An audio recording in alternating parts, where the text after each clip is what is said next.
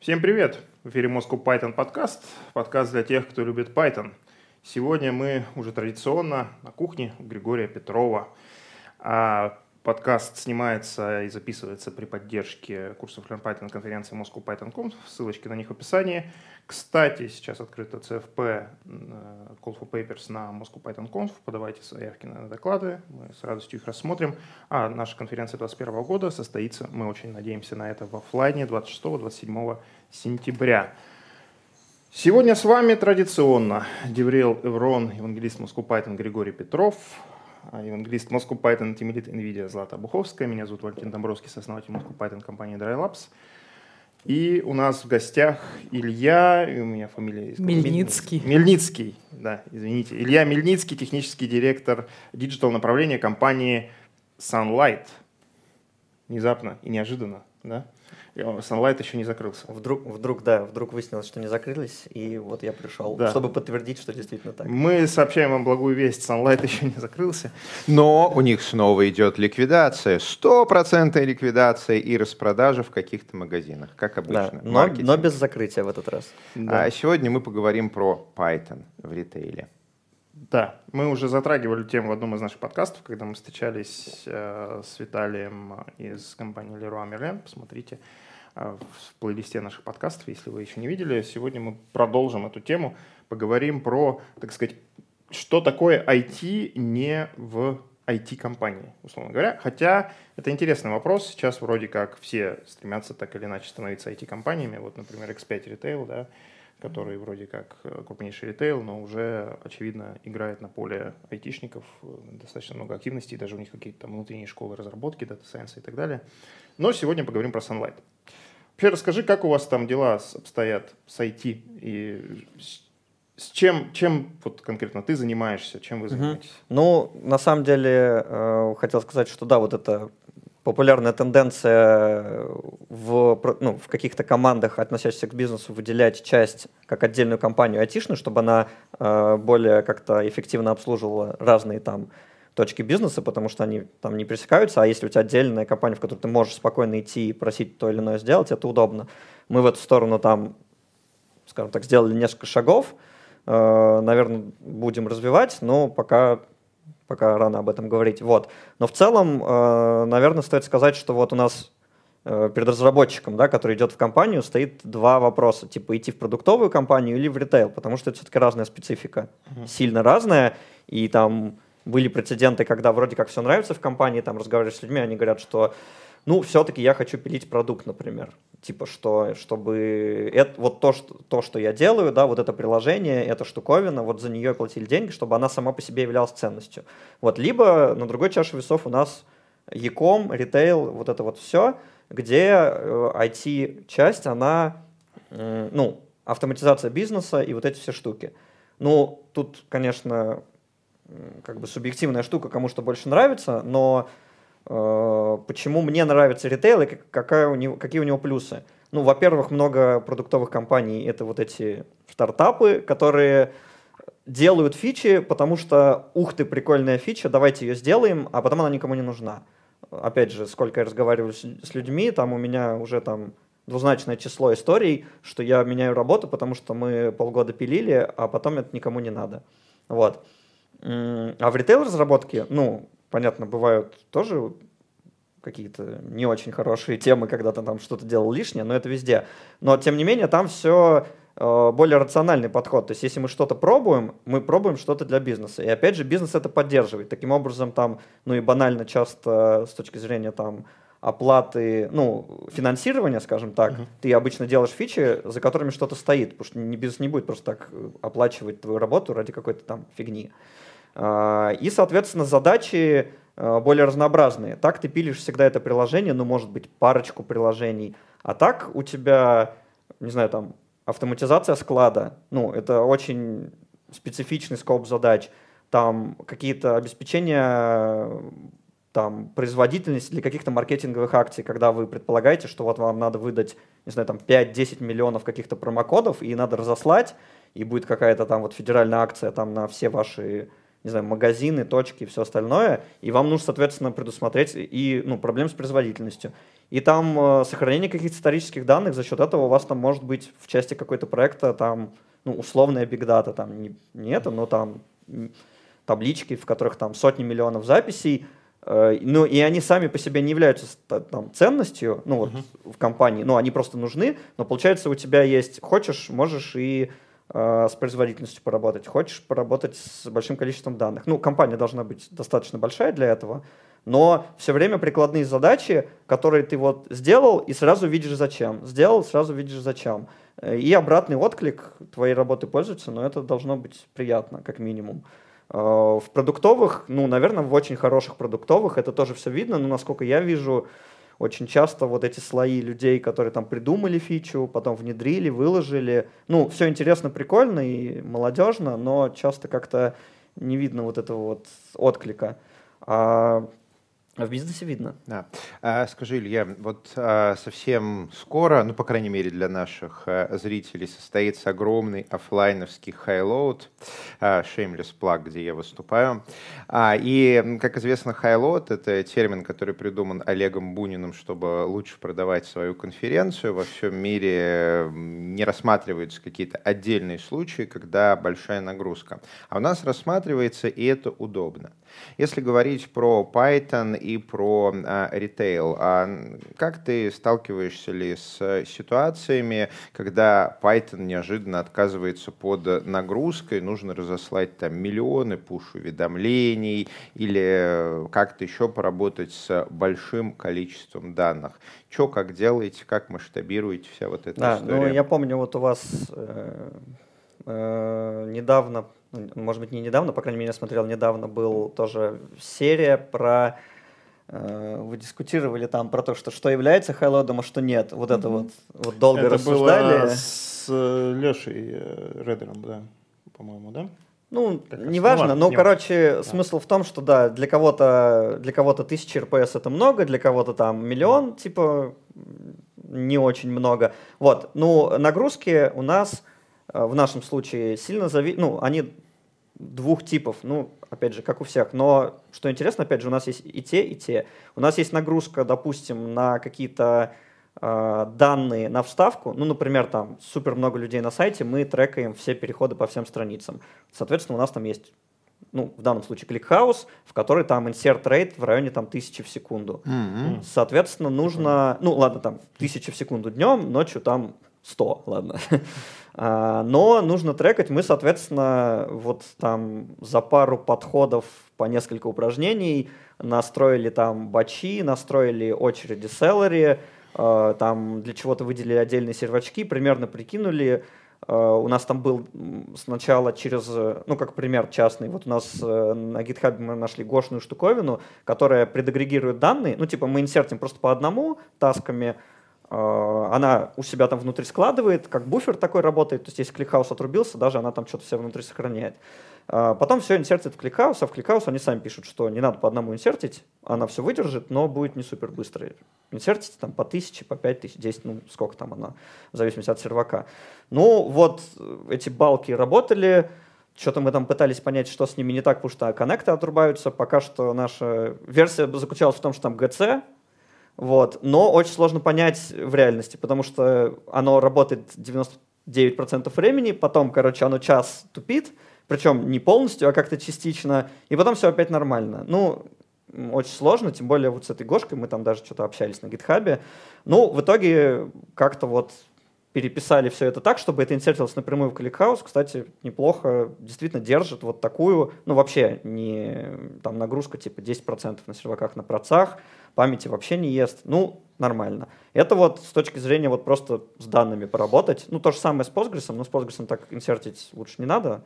ClickHouse хорошо. Э, соответственно, это раз. Э, есть какая-то фоновая нагрузка постоянная по обмену данными. Вот, например, у нас там много работы с 1С. Это точки, магазины, там кассы, вот это все. Много обменов данными, то есть мы там XML, нам кидают XML, мы их парсим, заливаем в базу, то есть у нас табличка, допустим, ну самая банальная, товаров, а, на ней там супер большая read нагрузка, но и так, средняя на write.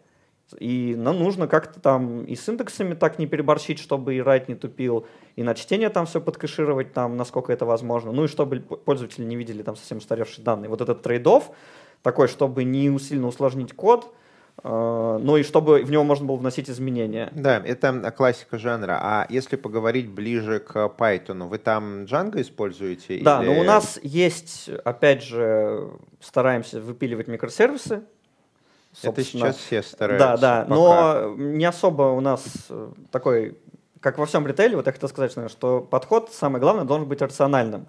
То есть у вас что-то там заболело. Ну вот вы взяли и выпилили, насколько это возможно. Скорее всего, сам факт того, что вы это взяли из Legacy и просто переписали нормально даже на том же питоне, скорее всего, как минимум он даст вам там процентов, я не знаю, в два раза лучше все будет, просто потому что вы взяли это. А, ну, вот мы на Гошке пробовали там сделать небольшие сервисы, которые делают очень простые вещи, но просто за счет того, что это собрали э, в кучку, выпилили лишнее и положили, все стало прикольно. Соответственно, ну, Django у нас все равно как бы да, монолит, он логически, скажем так, распилен на какие-то части, то есть там API-шные URL, на которые приложение ходит, они на отдельных серваках, у них свой URL-conf.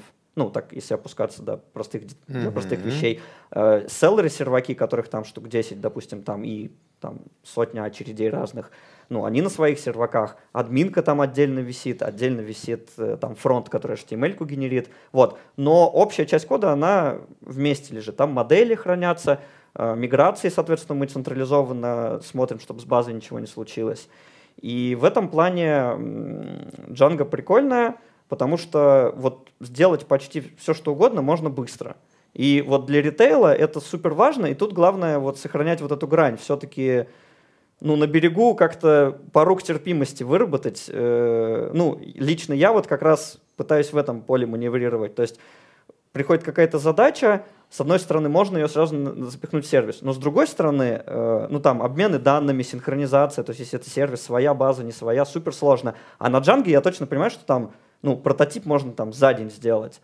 И вот дальше ты думаешь, вот эта фича, вот бизнес пришел и сказал, давай сделаем. Надо ее все-таки запилить прямо сейчас и попробовать, и потом если что выкинуть без проблем. Или вот, вот это как раз то, чем надо заморочиться, чтобы потом год не переписывать. Ну и лавируем, лавируем, mm-hmm. лавируем. Ну вот, кстати, наверное, это и тоже должно быть интересно в плане ну, архитектуры. То есть ты принимаешь это решение осознанно и дальше как бы платишь за него. Если ты ну, хотя бы там, не знаю, 4 из 5 раз потом не пожалел о том, что сделал, ну, круто. Если пожалел, ну, значит, наука тебе будет на будущее. Илья, ты несколько раз упоминал э, переписывание различные легаси, и звучит так, что вы ну, довольно активно что-то разрабатываете. А что было до вас, условно? Ведь это ритейл, по идее, там исторически как-то ну, не было какой-то сильной айтишечки. Что там было? PHP, а, ну, я так могу сказать. Вот у нас, э, я как раз пришел в компанию, когда так совпало, по-моему, я как раз пришел, и в этот день э, релизили сайт новый на питоне, на джанге, а перед этим был вообще Bittrex. Но Bittrex мы вообще не берем, от него ничего не осталось. От него, может быть, там просто ну, решили, что надо заменить. Соответственно, с тех пор, ну, там была какая-то команда, вот, которая изначально это сделала, потом что-то пошло не так, я уж там не помню, но как э, и вот мы, ну, я, там, те, кто начинал, э, они все это как-то допилили до какого-то состояния, когда ну вот была Django, были там товары, можно было оформить заказы, но только баз, базовый вариант обмена с 1С, э, но, естественно, очень, скажем так, мало функционала э, по сравнению с тем, что сейчас. И это итеративно начало развиваться, там даже в плане серваков, деплоя, то есть там в какой-то момент, я помню, был у нас сервак, царь-сервак на 100 гигов оперативы, на котором была база, на котором были очереди, на котором были USGI процессы. Ну, что-то так чуть-чуть где-то там разложено. Но, естественно, когда что-то лагало, лагало вообще все. Вот. Ну и дальше постепенно, постепенно, итеративно. То есть из-за того, что фичи каждый, ну, нету момента, когда можно посидеть и все порефакторить, фичи новые пильцы, поэтому надо вот как-то и, и подрефакторить. Там попросили новую фичу, ты заметил, что можно под это дело там еще и под, под переписать чуток, что-то рядом. Uh, ну и вот это вот, это вот э, работа такая по тому, чтобы понять, где, где все-таки надо сделать быстро, потому что это сейчас сэкономит деньги, время, принесет пользу, и потом можно будет переписать, а где все-таки надо остановиться и сказать, что нет, мы будем делать нормально, но долго. Э, ну, сложно, ну, Наверное, наверное, у всех это, эта дилемма такая. Ну, да, и царь серваки я вспоминаю, конечно, больше, чем в одном месте. А еще я тебя хотел спросить, вот а, мы в Еврон используем и Python, и Ruby для именно разработки каких-то веб-решений, ERP-шки, CRM, вот то, что у нас чаще всего заказывают как вот source разработчиков. Я вижу такой тренд, что вот а, Ruby с рельсами, они больше full stack. То есть э, типовой Rails разработчик, он берет рельсы, берет какой-то HTTP OVVY, и в целом он даже на Bootstrap делает э, современный, респонсивный, а практически веб 2.0 э, сайт. CRM, кто вообще хорошо. Да, а, вот, но для этого там есть технологии, которые очень специфичны к рельсам. Все эти там Stimulus, Hotwire и прочее, которые HTML по кусочкам передают э, ну, туда-сюда да, да, да. и делают э, Web 2.0, который сервер-сайт. А Django, оно все-таки не такая, и последние 10 лет там особого фронта не было. То есть вот вся документация Django, там про фронт 10 страниц из серии, ну, у нас есть э, шаблончики, мы вот можем там интернационализацию, мы вот можем дата рендерить, формочки собирать, и в целом все. И поэтому, когда ты говоришь там на Django сделать быстро, ну, это быстро сделать что-то простое, например, на Bootstrap, да, то есть чего-то такого ну, вот сложного, быстро, чисто на Django, как на рельсах, не получится. И если мы, говорить о, если мы говорим о более-менее продакшн подходе, вот как вы с Django организуете фронт? Угу. Да, ну смотри, что имеется в виду быстро. Ну, Django, она тема хороша, ну, хочешь, взял джанговские шаблоны. Начало потормаживать, взял Jinja вторую. А, так или иначе, HTML написать придется где-то. Я не настолько... Ну, я Ruby смотрел, когда-то помню, когда вот надо было выбрать язык после PHP, был э, день или сколько-то дней ресерча, и что-то Ruby мне по синтаксису как-то показался странным, и я решил, что все-таки, ладно, Python, и вот, а сейчас бы, может быть, про Ruby разговаривали больше. Э, но э, Ruby, да, вот он какой-то, ну, это может быть и V+, но мне как раз это меньше нравится, то, что там ну, как комбайн, совсем как комбайн. То есть yeah. в, в Django я спокойно беру REST Framework и делаю API. Ну, в Ruby понятно, что тоже беру. Но там вот эти гемы, то, что сложить, оно все за тебя сделало. Как только надо что-то кастомизировать, становится как-то неудобно. Ну, вот сколько раз видел. В Django, э, в Django ну, вот если сейчас сделать с нуля любой проект любой сложности, э, с фронтом, ну, э, все довольно просто. Если вам нужно какой-то SEO, что-то такое, то придется написать HTML, ну как ни крути. Но э, любые другие вещи, как взаимодействие там, не знаю, каких-то разделов, не знаю, там, ну любых, короче, любых разделов, где не нужно SEO, это по-любому надо брать, что вы там используете, Vue.js, React, что угодно. А что вы используете? Мы Vue.js. Опять же, у нас было в Slack голосование. Кому... Завуй. Вуй хороший. Я глубоко одобряю Вуй. А, ну, да, мы повыбирали. У нас когда-то там и Backbone был совсем давно. Вот. Но в итоге вот выбрали Vue, вроде все хорошо. И дальше концепция в том, что у нас есть и мобильный сайт, и приложение. Нам, ну, желательно, чтобы не было двух опишек для одного и того же.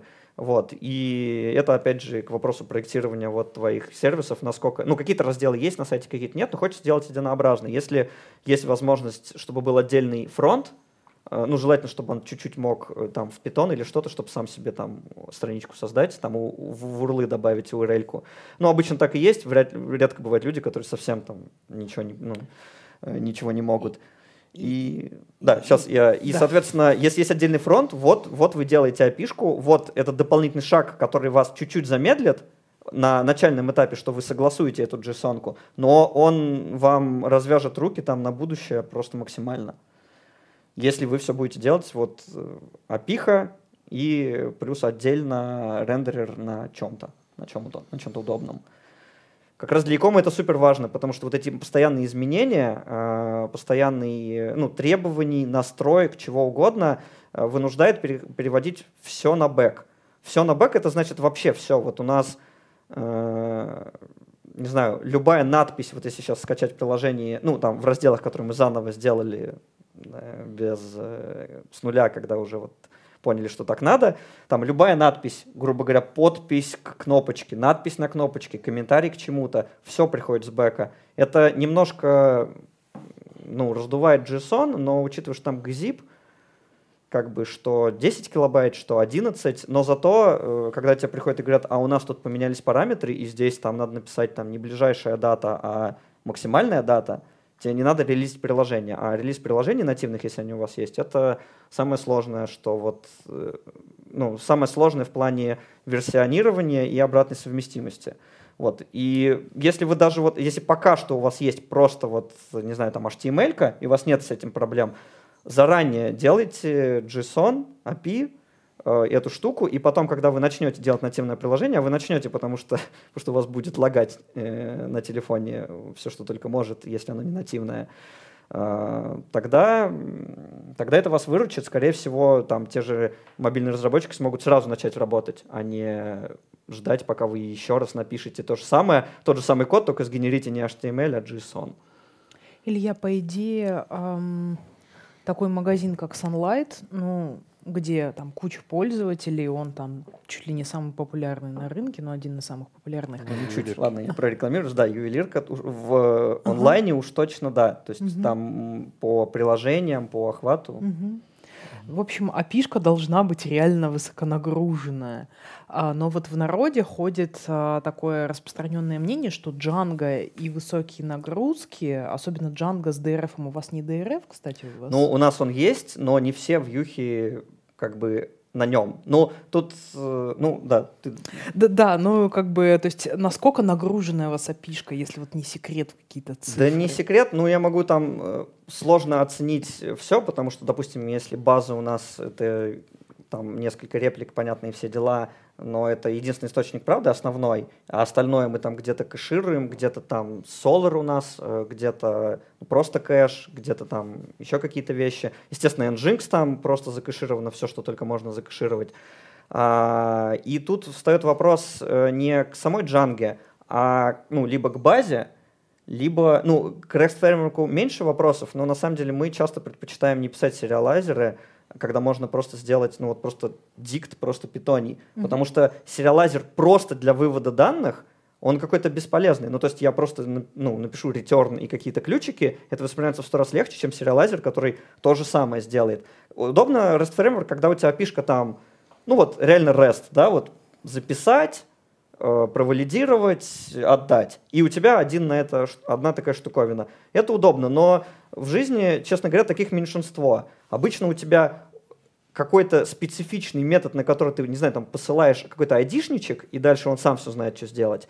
Либо у тебя э, супер огромная вот эта JSON-структура, которая вот для вывода данных вот со всеми там, не знаю, там топ названий ключей это какой-нибудь item, name, label, текст, и вот это вот все состоит вот из этой огромной штуковины. И получается, ну, писать сериалайзер, в который вложен сериалайзер, в который сериалайзер, ну, мало того, что он и работает медленнее, и получается, что не в этом как бы проблема. Проблема всегда в персонализированных вьюхах, которые нельзя закэшировать. Ну, потому что вот мы смотрим, например, у нас главное есть, вот главное приложение.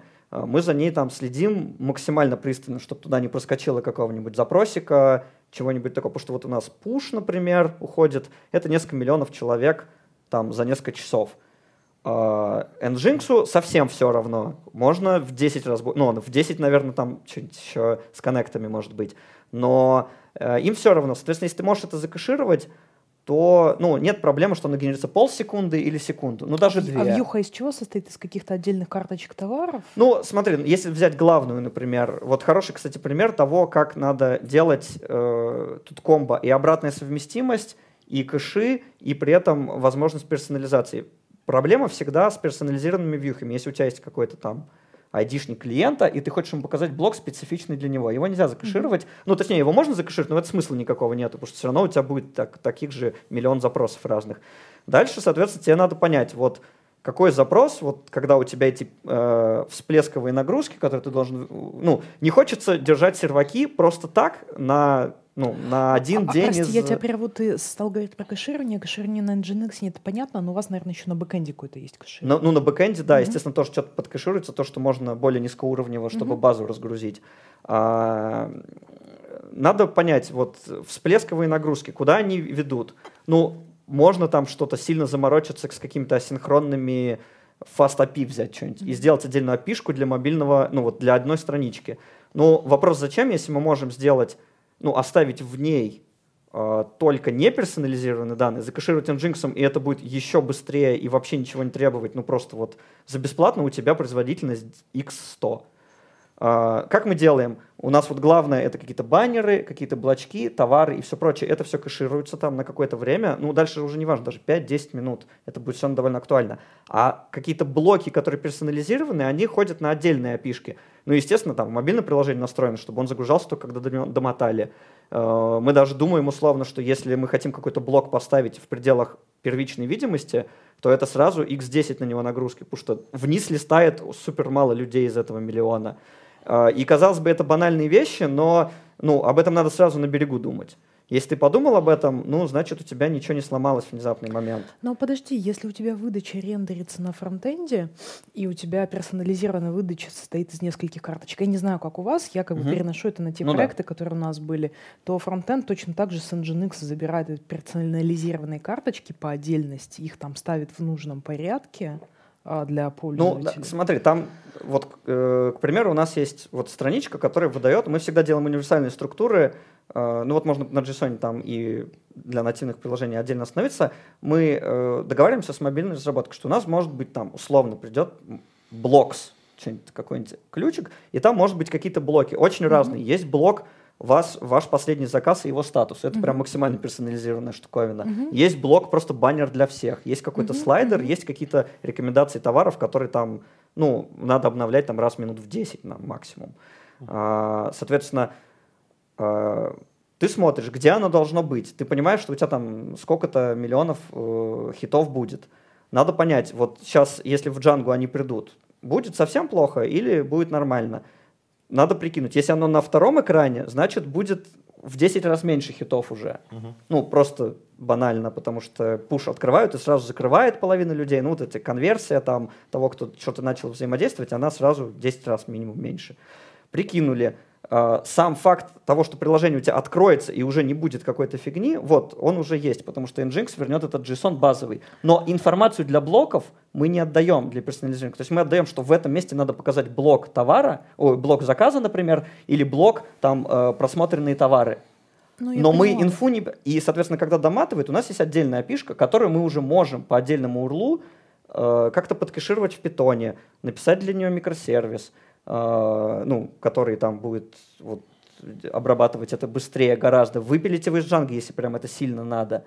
То есть вот блоки, которые можно все вместе закэшировать, мы отдаем. Те, которые внутри, э, делаем отдельные опишки. Дальше степень заморочки может быть любой. Можно отдельный сервак хоть на этот э, фичу штуку ну, поставить. Главное, Ну, чтобы URL был. Р- Речь шла про то, что как бы отдельные карточки ты все равно можешь кэшировать, но ты не можешь на Nginx кэшировать карточки, наверное, которые там типа мои последние заказы, то есть карточки с моими последними заказами, потому что это все защищено авторизацией должно быть, Nginx за тебя не сделает эту авторизацию и так далее. Ну да, они, ну все правильно. Ну дальше зависит очень сильно от блока. Вот дальше, Мгм, вот насколько ты можешь, насколько ты можешь там пойти на сделку с совестью, с какими-то штуками, или вот это security by obscurity, если там UIT есть, ну Мгм. весьма маловероятно, да, что туда кто-то сможет заломиться, и в принципе можно и подкэшировать.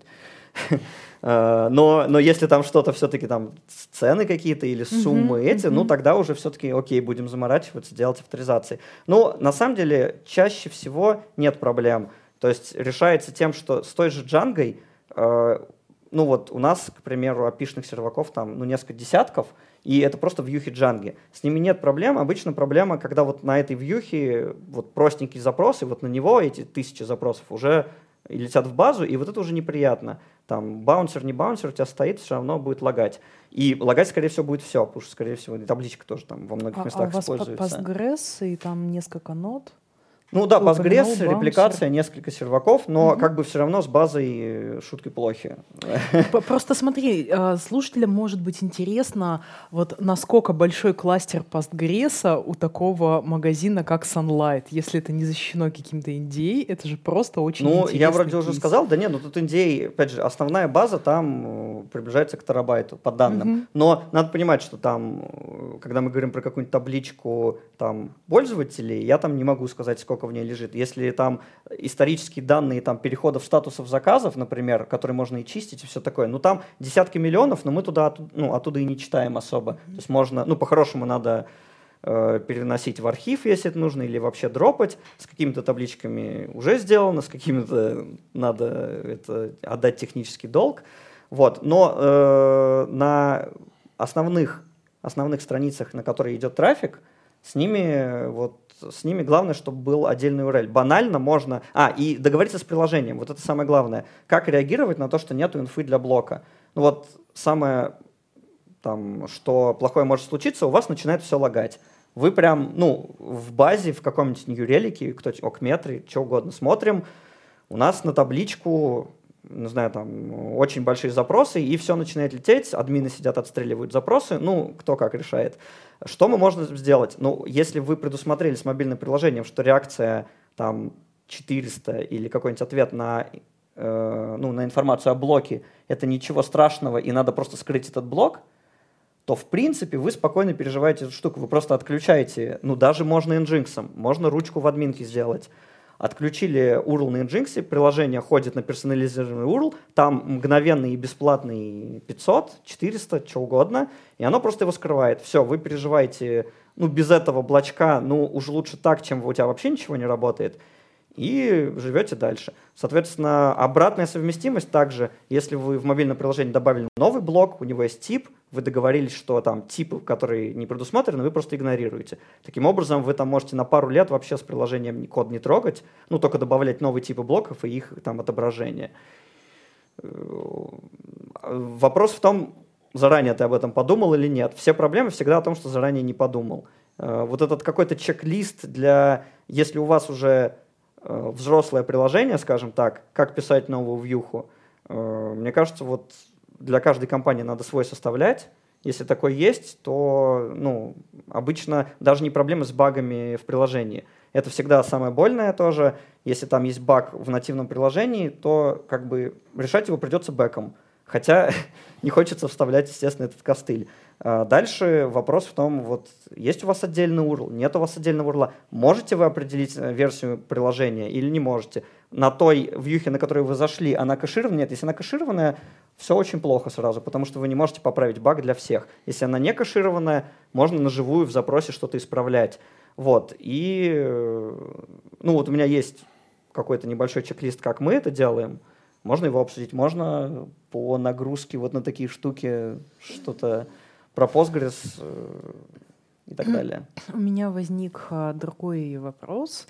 Вот а, я просто сижу, думаю, вот это магазин Sunlight, такой у нас есть еще там популярный типа магазин, есть Озон, да, который написан на Go, как мы знаем. И вот интересно было бы сравнить, а с какими челленджами, допустим, сталкивается разработка на питоне по сравнению с челленджами, с которыми сталкивается разработка на Go. А, Но потому у них же что- вроде не все на Go было, у них же они а начали у переходить них только. Был .NET, да, это правда. Я вот, кстати, не знаю, ну, насколько вот их магазин, который мы вот видим, да, он там бэкэнд у них написан. Ламода с питона на Go переходит. Ну, Ламода или, или перешла, ну, короче, они были тоже в процессе, да. Ну, вот если взять э, то, что мы пробовали Go для наших вот каких-то сервисов, ну, очевидно, на Go дольше просто писать. Вот при любом раскладе. А, Вот вся бизнес-логику писать на питоне, ну, приятнее там просто в разы. А, Если это ритейл, то, скорее всего, всякие вот эти штуки с нагрузкой, ну, вот, не знаю, там, 90% проблем с нагрузкой решаются кэшом. Остальные 10 надо вот, ну, позаморачиваться, дальше уже насколько сможешь заморочиться.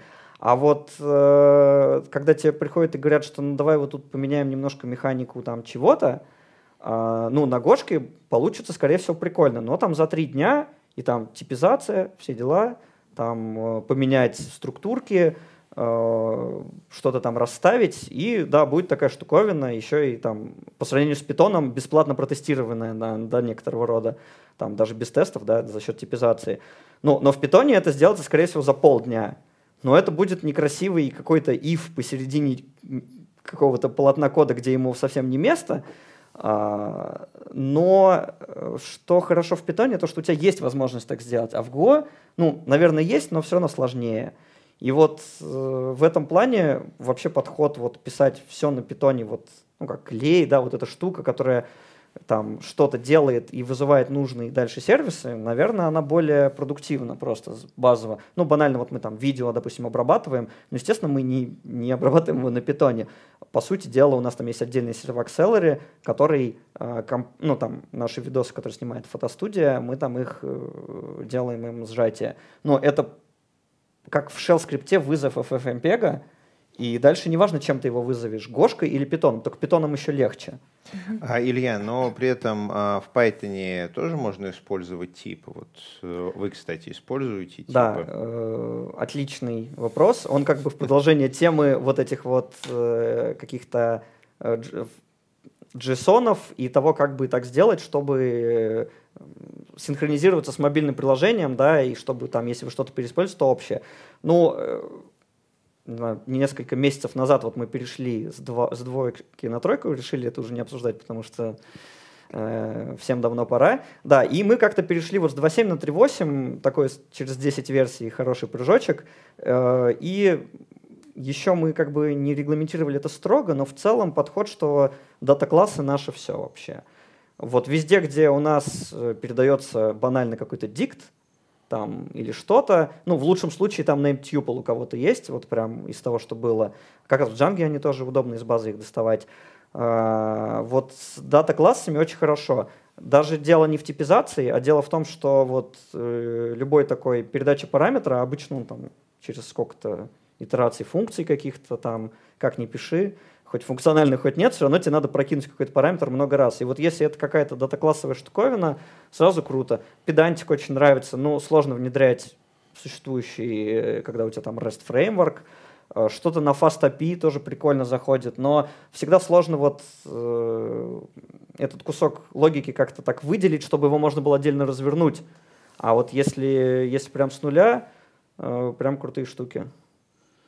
Ну вот дата-классы, наверное, самое... С типизацией, ну вот надо, если там, не знаю, банально берем PyCharm какой-нибудь, сразу все как-то легче нажал кнопочку, и у тебя все, все видно. А там, а так нажал, дебаггер запустил, JSON посмотрел, там что-нибудь где-нибудь есть поле, нет поля, э, а так через да. точечку красиво. Даже Visual Studio Code, там сейчас э, в комплекте идет э, Microsoft э, Python for Visual Studio Code, а у него, в свою очередь, в комплекте идет Language Server PyLens и Static Checker PyWrite, все от Microsoft.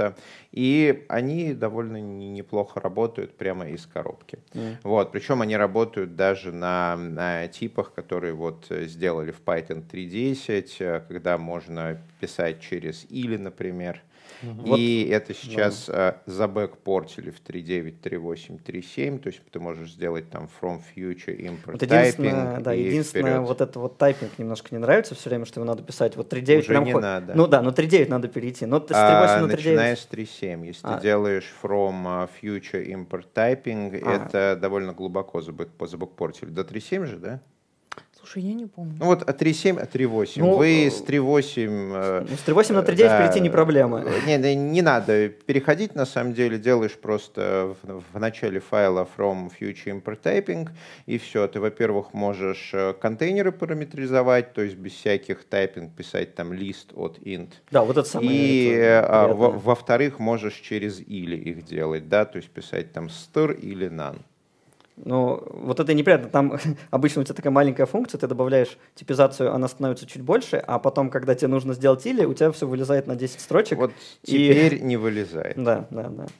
Бэкпортинг страшной силы. Я сам буквально недавно узнал, что все эти фичи, они побэкпорчены в старые Python, и не нужно на самом деле на 3.9 ну, вот, переходить или ждать 3.10, который еще не ну, вышел. Вот у нас по большей части есть. проекта в 2.7 там были вот эти бэкпорты, и там Unicode Literals, да, Absolute Import, да. которые вот только избавились. Ну, тут не хочется сразу опять что-то бэкпортировать. Но, э, в принципе, даже так норм. И самое главное, что если приходишь на следующую версию, там ну, почти search replace все это можно поменять, да, и все будет круто. А там уже ничего не придется менять. То есть э, тебе даже не ну, придется строчку from future import Ну, хочется, хочется удалить, чтобы не мешалось. Ну, разве что какую-то строчку из удалить. перфекционизма.